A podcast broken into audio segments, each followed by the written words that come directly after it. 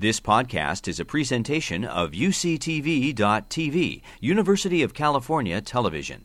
Like what you learn, help others discover UCTV podcasts by leaving a comment or rating in iTunes.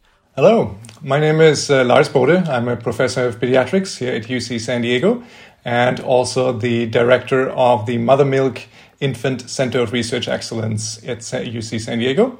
And I'm going to show you a few slides what MOMI CORE, as we call it for short, is all about. And then move into why we're interested in COVID 19, what we're doing in that space for maternal infant health, but also uh, how we're trying to discover new components that might actually help us in the fight against this devastating virus.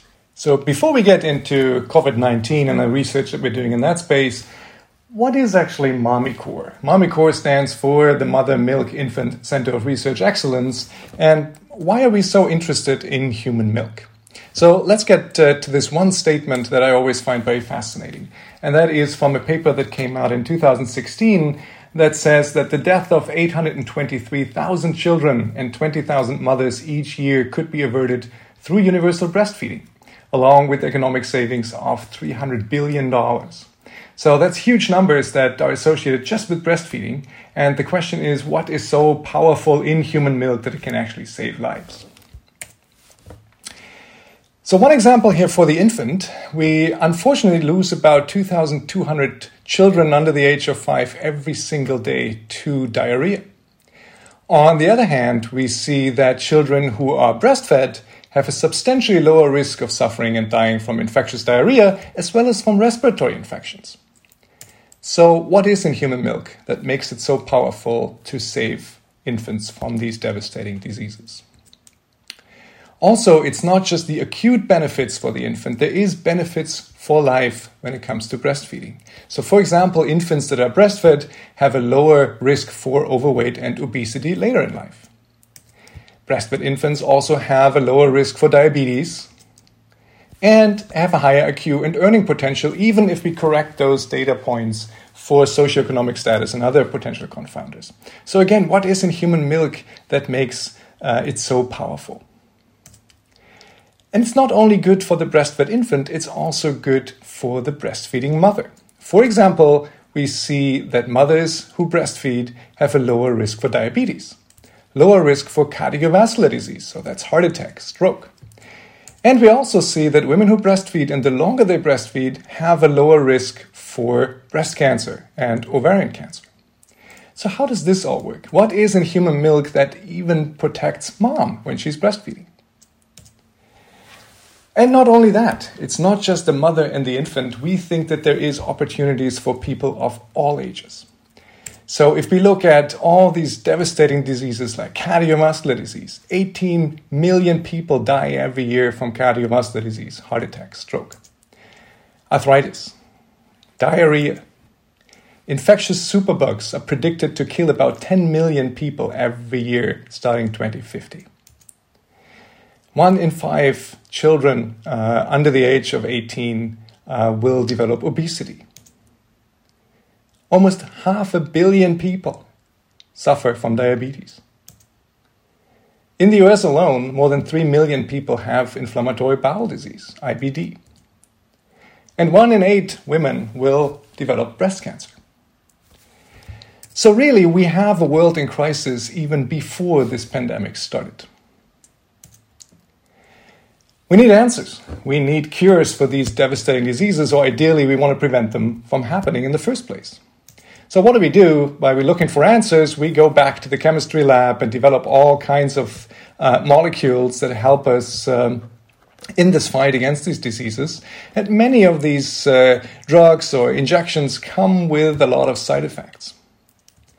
This is the traditional way of fighting diseases, but maybe we're looking in the wrong places.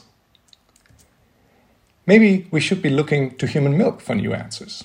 And that really is a non traditional way of looking at science. So, I give you one example of what we've done in the lab over the past few years, and that is in the space around rheumatoid arthritis. 1.3 million people in the US alone suffer from arthritis.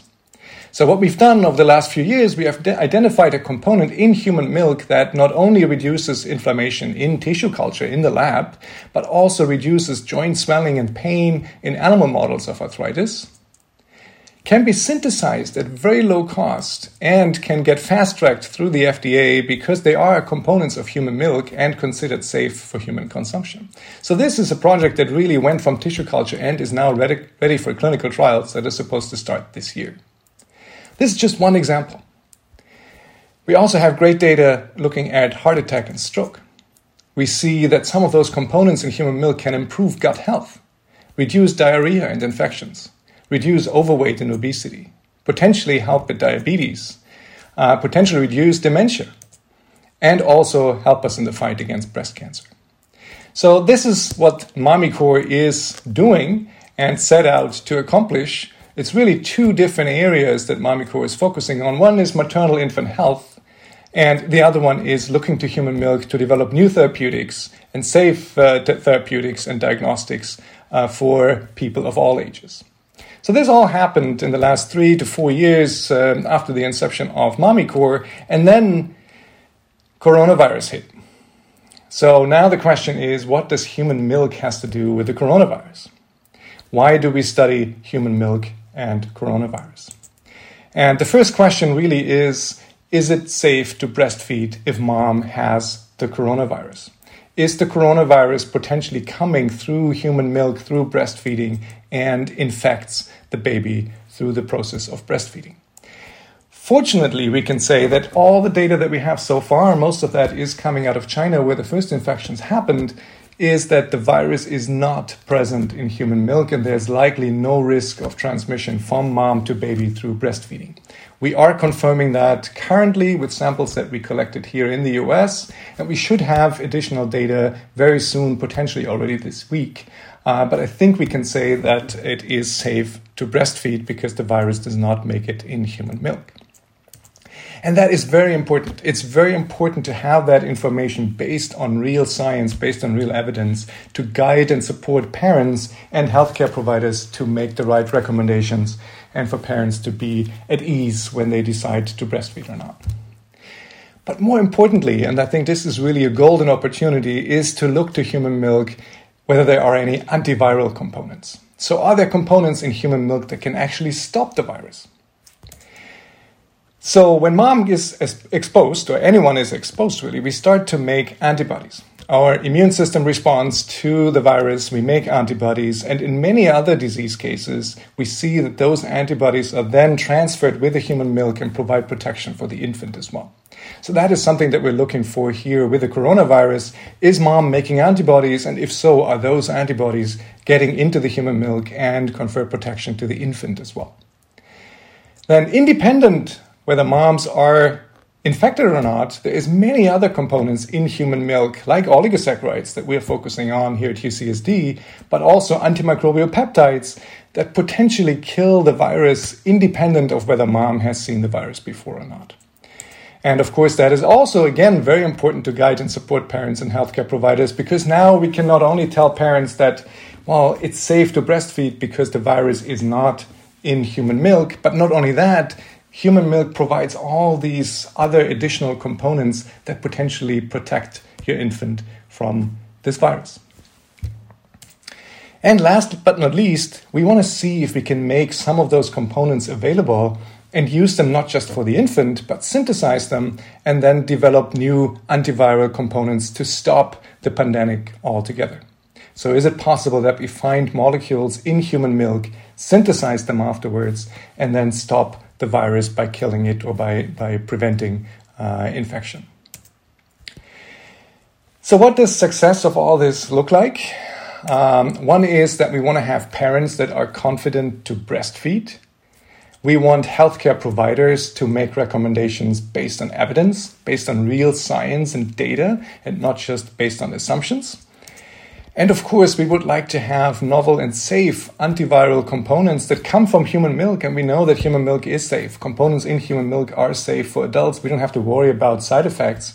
So, uh, really, to find components that are in human milk that have antiviral ability uh, would be a major breakthrough.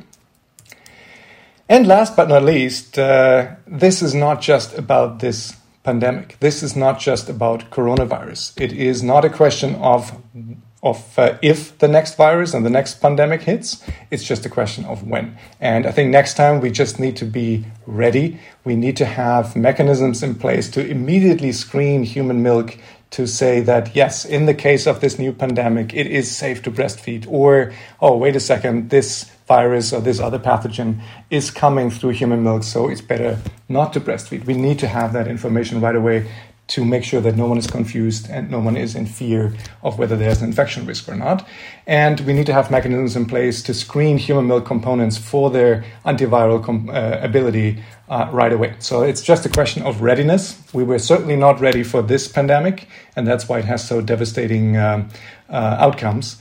Uh, next time we need to be ready and that is one of our goals to just have all those protocols in place that when this happens again that we are ready so what does it take to get there?